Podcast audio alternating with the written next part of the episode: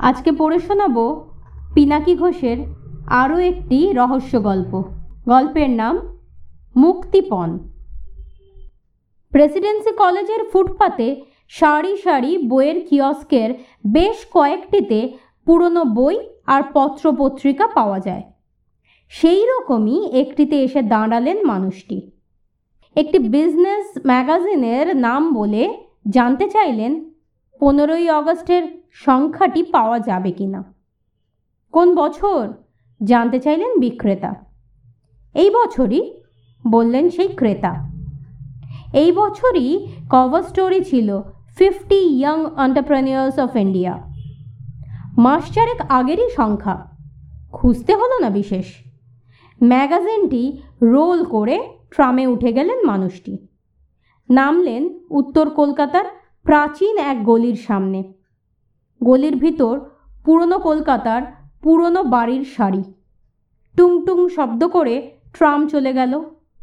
সবুজ একটি দরজা খুলে সরু, অন্ধকার একটি সিঁড়ি বেয়ে উপরে উঠে গেলেন মানুষটি।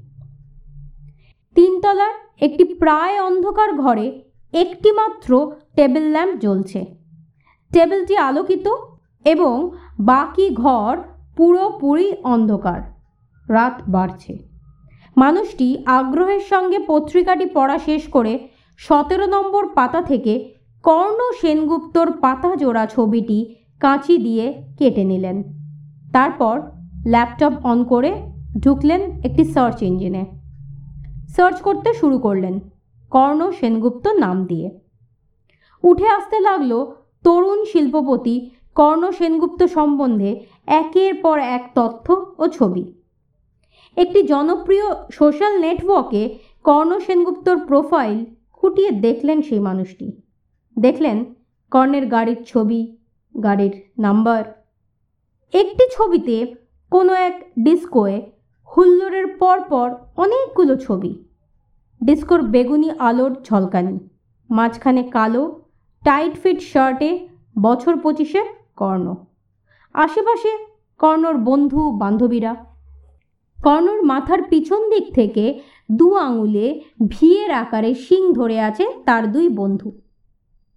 ছবি তোলার সময় তার টের পায়নি কর্ণ। তার হাতে গ্লাস, মুখে আত্মবিশ্বাসের হাসি। ছবিগুলো মন দিয়ে দেখতে থাকেন মানুষটি। ডিস্কোর বেগুনি আলোর ঝলক আর উদ্দাম বাজনায় মাথা ধরে গিয়েছে কর্ণর। কর্ণর থুতনিতে ছোট সরু করে চাঁছা দাড়ি। ইংরেজিতে যাকে বলে গোটি। তার মাথার চুলও ছোট করে ছাটা। আজ তার পানের মাত্রাটা একটু চড়ে গিয়েছে। ডিস্কোর কান ফাটানো আওয়াজ থেকে বেরিয়ে এসে ড্রাইভার মাখনলালকে ফোন করল কর্ণ গেটে গাড়ি লাগাও, পাঁচ মিনিটে বেরোচ্ছি। ডিস্কোর ওয়াশরুমে এসে কর্ণ দেখল একজন মেঝেতে বমি করিয়ে ভাসিয়ে তারই উপরে চিত হয়ে পড়ে আছে। জঘন্য। এভাবে পান করে কেন? ভাবল কর্ণ। একবার ওর মনে হলো ওর মুখের ওপরেই টয়লেট করে দেয়। তারপর মনে হলো, না থাক, একটা বাওয়াল হলে খামোখা তার বদনাম হবে। It takes years to build a reputation and minutes to lose it জলে হাত ভিজিয়ে চুলে আঙুল চালালো কর্ণ। ড্রাইভার গেটে গাড়ি এনে লাগিয়েছে। গাড়িতে উঠে কর্ণ বলল, আমি চোখ বন্ধ করছি, আমাকে ডেকো না। ঠিক আছে, স্যার, বলল ড্রাইভার। এই, তুই কে অ? মাখনলাল কোথায়? কর্ণ সকুচিত হয়ে অপরিচিত ড্রাইভারকে বলল, ওই শরীর খারাপ, তাই আমাকেই ডেকে নিয়েছে, আমি ওর বন্ধু। নো নো নো, ডাল মে কুচ শালা, আমাকে ফোন করল না কেন? করেছিল স্যার আপনি আওয়াজে শুনতে পাননি। কই? বলে তার ফোন বের করে কর্ণ। আউট অফ ফোকাস দেখছে সে। হঠাৎ মাথায় ভারী কিছুর আঘাত সঙ্গে সঙ্গে ব্ল্যাকআউট গাড়ি ছুটল সায়েন্স সিটির দিকে। তারপর বাসন্তী। এক টুকরো রোদ পড়েছিল কর্ণর চোখে। চোখ খুলল সে। চোখ খুলেই চমকে উঠল কর্ণ। কোথায় শুয়ে আছে সে? এ তো তার বেডরুম নয়। ছাতের দিকে তাকিয়ে দেখল ছাদটা লাল টালির ছোট একটি ঘরের মেঝেতে চিত হয়ে শুয়ে আছে সে। কেড়ে নেওয়া হয়েছে তার স্বাধীনতাও। তার হাত এবং পা লোহার শেকল দিয়ে মাটিতে গাঁথা চারটে খুঁটির সঙ্গে বাঁধা। এমনভাবে বাঁধা যে নড়াচড়ারও উপায় নেই। তার বাথরুম পেয়েছে। তাকে এখনই বাথরুম যেতে হবে। কিন্তু কীভাবে? সে চেঁচালো, কিন্তু কেউ শুনতে পেল না। তার মুখে একটা কাপড় গোজা রয়েছে। ঘড়ি দেখার উপায় নেই, কিন্তু তার মনে হলো এইভাবে কেটে গেল প্রায় এক ঘণ্টা। কারও দেখা নেই। ব্লাডার ফেটে যাচ্ছে ওর। আরও অনেকক্ষণ পরে দরজা খোলার শব্দ হলো। ঘাড় ঘুরিয়ে দেখল কর্ণ। একটি মানুষ ঘরে ঢুকেছে। এর মুখ চেনে কর্ণ। এই লোকটি তাকে কাল রাতে গাড়ি চালিয়ে নিয়ে এসেছে। ইস, এখানেই করে ফেললে? এবার গন্ধে টেকা যাবে না, বলে লোকটি একটি ছোট টিভি চালিয়ে দিল। চ্যানেল চেঞ্জ করতে করতে গুনগুন করে গান গাইছে লোকটি। একটি বাংলা নিউজ চ্যানেলে এসে থামল সে। ব্রেকিং নিউজে কর্নেরই ছবি দেখানো হচ্ছে। দেখানো হচ্ছে তার বাবাকে। নিচে স্ক্রোলে লেখা যাচ্ছে, শিল্পপতির পুত্র অপহরণ, বড় অঙ্কের মুক্তিপণের দাবি। সংবাদ পাঠক বলে চলেছেন, শিল্পপতি রাজীব সেনগুপ্তর পুত্রকে অপহরণ করল কারা? কীভাবে? কত টাকা মুক্তিপণের দাবি করা হয়েছে? জানব একটা ছোট্ট বিরতির পর। বিরতিতে যাওয়ার আগে ছোট্ট টেলিভিশনের পর্দায় দেখা গেল কর্ণর বাবা রাজীবকে। আশ্চর্য নিয়ন্ত্রিত অভিব্যক্তি। ছবিতে দেখা যাচ্ছে রাজীবের অফিস। পিছনে উর্দি পড়া পুলিশ অফিসাররা। রাজীবের মুখ দেখে বোঝার উপায় নেই তার ভেতরে কি চলছে। কর্ণ তাকিয়ে থাকে টিভির পর্দার দিকে, তার বাবার দিকে। রাজীবের চোখে ঠান্ডা চাউনি। ঘর ভর্তি সিআইডি অফিসার। সাংবাদিক, চামচেরা। সাংবাদিকদের সঙ্গে কথা শেষ করে পাশের ঘরে চলে এলেন রাজীব সেনগুপ্ত। পাশে দুজন চামচে। স্যার, ওরা মুক্তিপণের অ্যামাউন্ট জানতে চাইছিল। সেটা ইচ্ছে করেই বলিনি। বলে নিজের সিটে বসলেন রাজীব। মুক্তিপণের অ্যামাউন্ট দশ কোটি টাকা। নেগোশিয়েট করে নামবে পাঁচ কোটিতে। কিন্তু রাজীব সেটা সারা পৃথিবীর সঙ্গে শেয়ার করতে চান না। সকালেই অপহরণকারীর ফোন পেয়েছিলেন রাজীব। পেমেন্ট কোথায়, কীভাবে করতে হবে, পরে জানাবে। গোদের ওপর বিস্ফোরা হয়ে গেল, স্যার। টিভি দুটো মিউট করে দাও। বিশাল সাদা ঘরে নিঃশব্দে চলতে লাগল দুটো চ্যাপটা টিভি। সকাল থেকে গাঁক গাঁক করছিল নিউজ। ঘ্যানর ঘ্যানর করে একই খবরের পুনরাবৃত্তি। কর্ণকে নিয়ে খবর, তাকে নিয়ে খবর। স্যার, কমিশনার আসছেন। ফোনটাও বেজে চলেছে বিরামহীনভাবে। রিসিভ করছে চামচে টু। খুব দরকারি ফোন না হলে কাটিয়ে দিচ্ছে। পুলিশ কমিশনার এলেন। আপনার কাছে আটচল্লিশ ঘণ্টা সময় চাইছি। আটচল্লিশ ঘণ্টার মধ্যেই ছেলে আপনার ঘরে, বললেন গৌরাঙ্গ চক্রবর্তী। দশ চেয়েছে, বললেন রাজীব। সে তো পুরনো খবর। দুই দিনে নামান তারপর টাকাটা অ্যারেঞ্জ করুন, টাকাটা দেবেন, তারপর টাকা সহ ছেলে ফেরত আনার দায়িত্ব। থ্যাঙ্কস আপনার কথা বিশ্বাস করতে ইচ্ছে হচ্ছে। মনে রাখবেন, আমার মাথার ওপর একটা সমস্যা আগে থেকেই ছিল। এখন তা বেড়ে দ্বিগুণ হলো। কমিশনারকে বললেন রাজীব। সমস্যা আগে থেকেই মানে আপনার ওই জাহাজের কথা বলছেন কি? জিজ্ঞেস করলেন গৌরাঙ্গ। এমভি চন্দ্রগুপ্ত, জলদস্যুরা হাইজ্যাক করার এক বছর হবে আগামী মাসে। রাইট ওটা কি হলো? কিছুই না। প্রথমে চেয়েছিল তিন মিলিয়ন ডলার, ছ মাস পরে ওটা নেমে আসে এক মিলিয়নে। ইন্ডিয়ান নেভি তো কিছুই করল না। আইনি পথেও হলো না কিছু। আমিও ঠিক করেছি র্যানসাম দেব না। আপনার জাহাজটা আছে কোথায়? পুন্টল্যান্ড নামে সোমালিয়ার একটা জঘন্য বন্দরে। সেখানে আইন বলে কিচ্ছু নেই। এমনিতেই তো সোমালিয়াকে ফেইল্ড স্টেট বলে।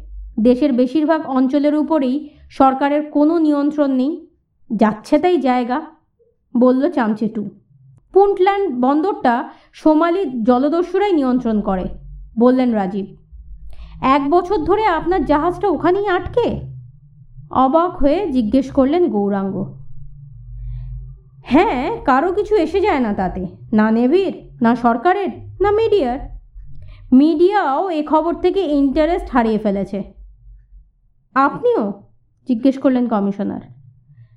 টেবিলের দেরাজ খুলে একটা ইংরেজি খবরের কাগজ বের করলেন রাজীব। মেলে ধরলেন গৌরাঙ্গর সামনে। চার মাস আগের। এটাই এমভি চন্দ্রগুপ্ত হাইজ্যাক সংক্রান্ত শেষ খবর। তারপর থেকেই মিডিয়াও চুপচাপ। বললেন রাজীব। চার মাস আগে কাগজের শিরোনামে এমভি চন্দ্রগুপ্তর নাবিকসহ মোট বত্রিশ জনকে মুক্তির আবেদন জানিয়ে। সঙ্গে পাশাপাশি দুটো ছবি, একটায় এমভি চন্দ্রগুপ্তর ডেকের ওপর তোলা জনা দশেক সোমালি জলদস্যুর ছবি, তাদের হাতে অটোমেটিক রাইফেল এবং রকেট প্রপেলড গ্রেনেড লঞ্চার, তাদের পাশেই মুখ ঢাকা, দড়ি বাঁধা নাবিক ও জাহাজের কর্মীরা। আর একটি ছবিতে দেখা যাচ্ছে সাধারণ ঘরের এক প্রৌঢ় দম্পতিকে। তাদের চোখে জল, হাতে তাদেরই বাইশ বছরের ছেলের পোস্টার। তারা এক বন্দি নাবিকের মা বাবা, বিশ্বপ্রিয় এবং চিরশ্রী বন্দ্যোপাধ্যায়। নিচের ক্যাপশন বলছে, তাদের ছেলে আজ এক বছর হলো বন্দি। কাগজটা দেখছিলেন গৌরাঙ্গ। সবাই চুপচাপ, একমাত্র এরা ছাড়া। মানে ওই বত্রিশ জনের পরিবারের মানুষজন ছাড়া, বললেন গৌরাঙ্গ। এখনও ছবিটা দেখছেন তিনি। বন্দি নাবিক স্নেহাংশুর কতই বা বয়স?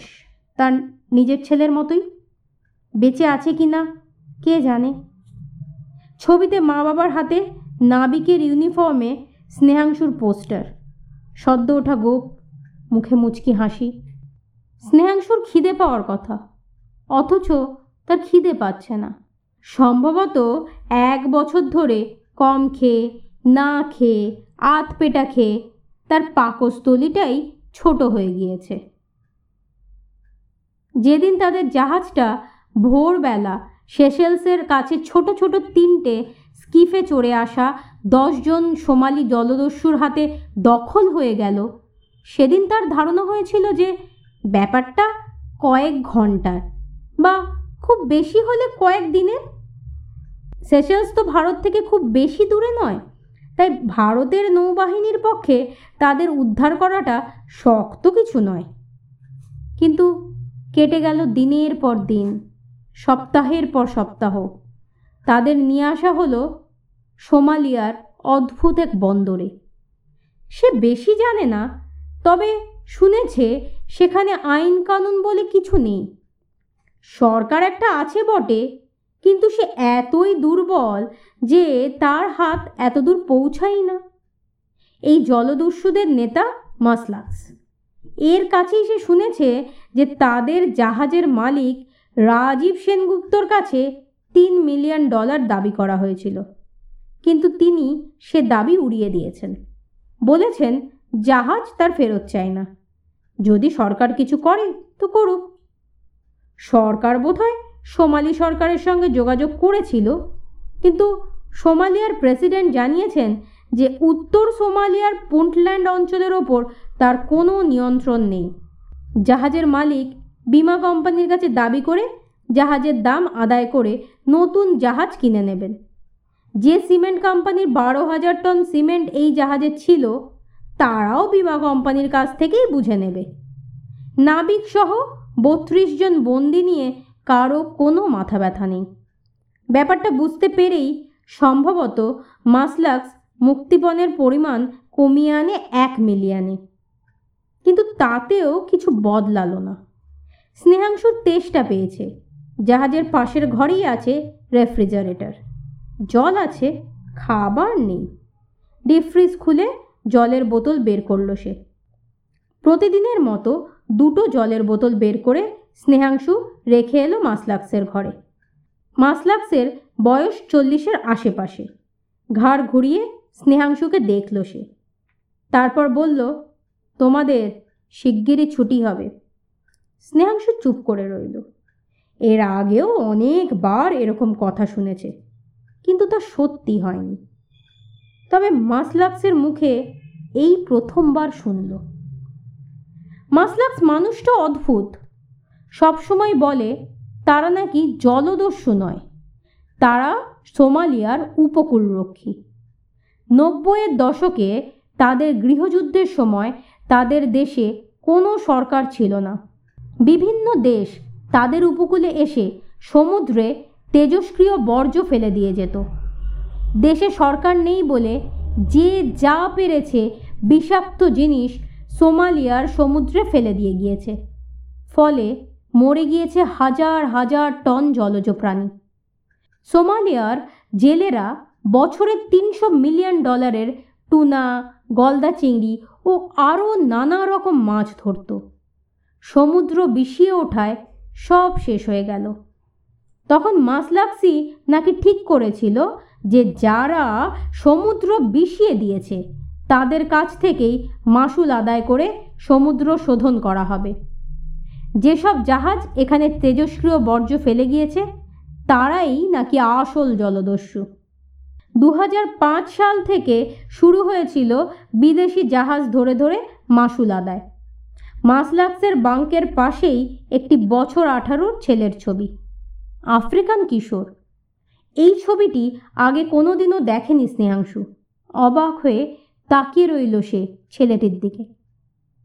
আমার ছেলে মাক্সির ছবি। বলল মাসলাক্স।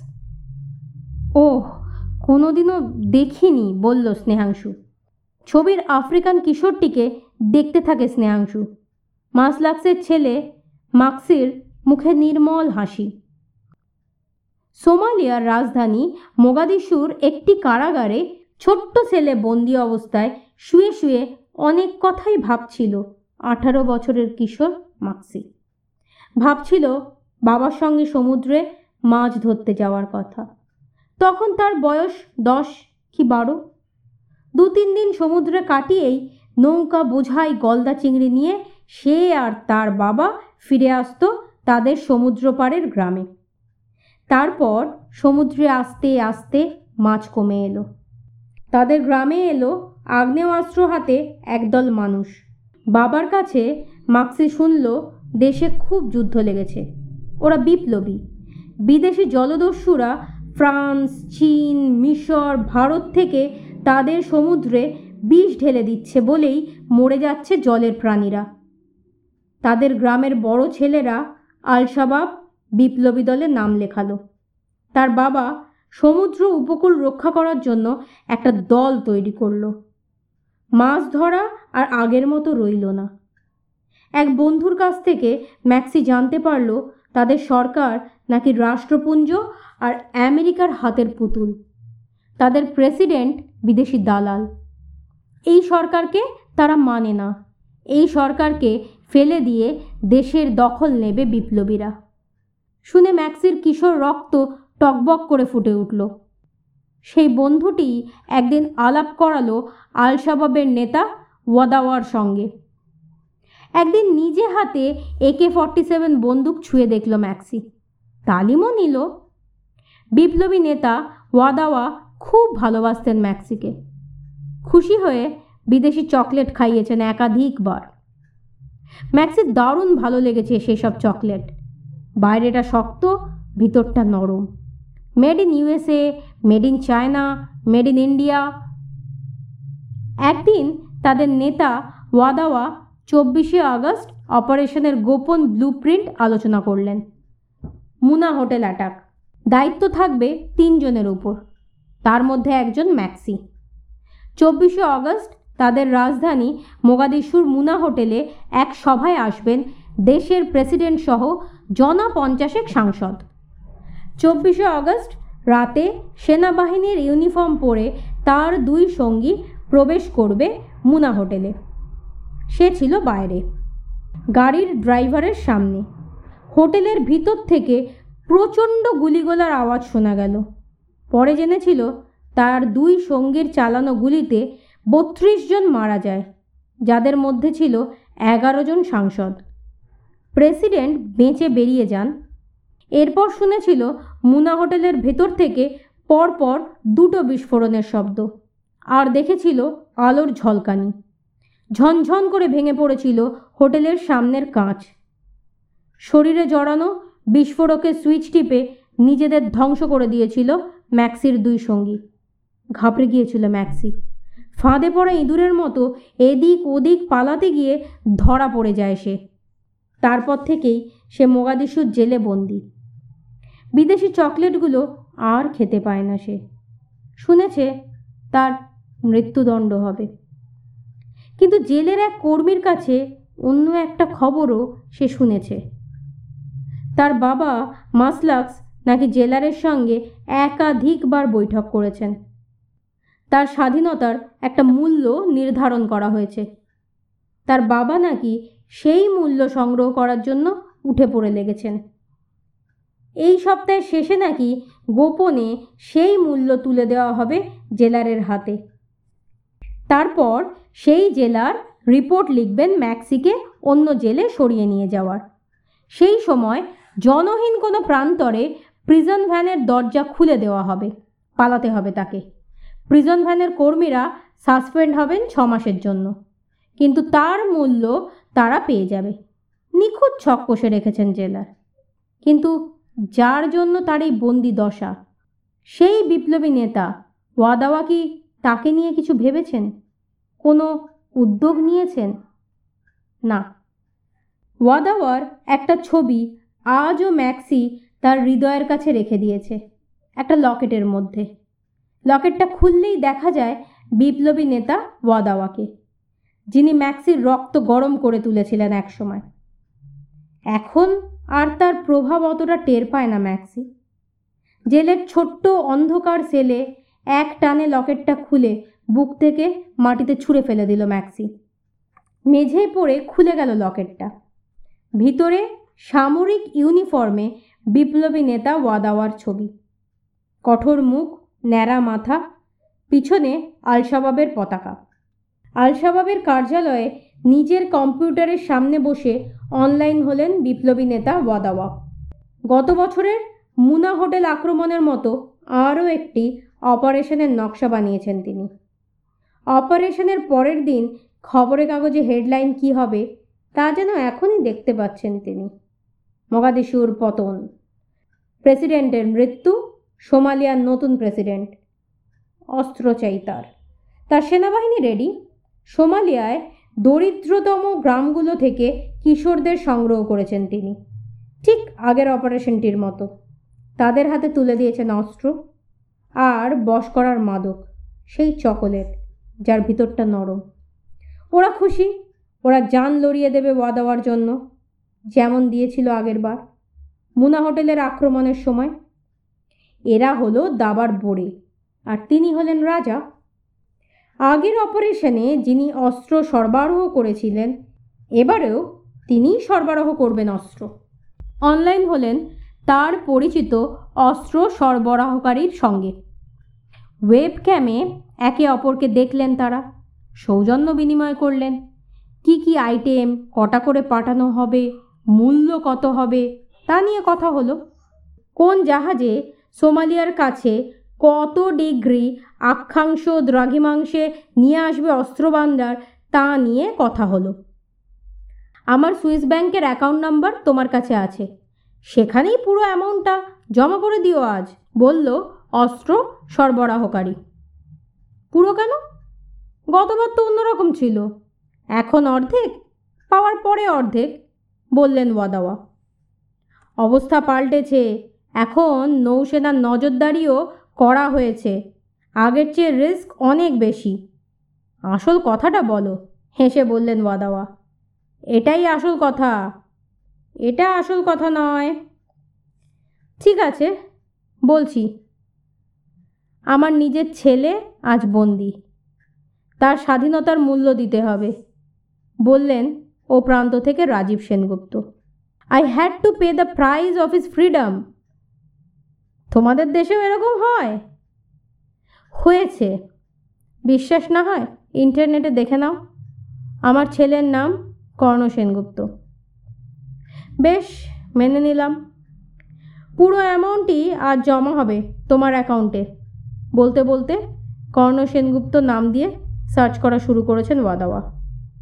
উঠে এসেছে কর্ণ সেনগুপ্ত কিডন্যাপিং সংক্রান্ত এক গুচ্ছ খবর।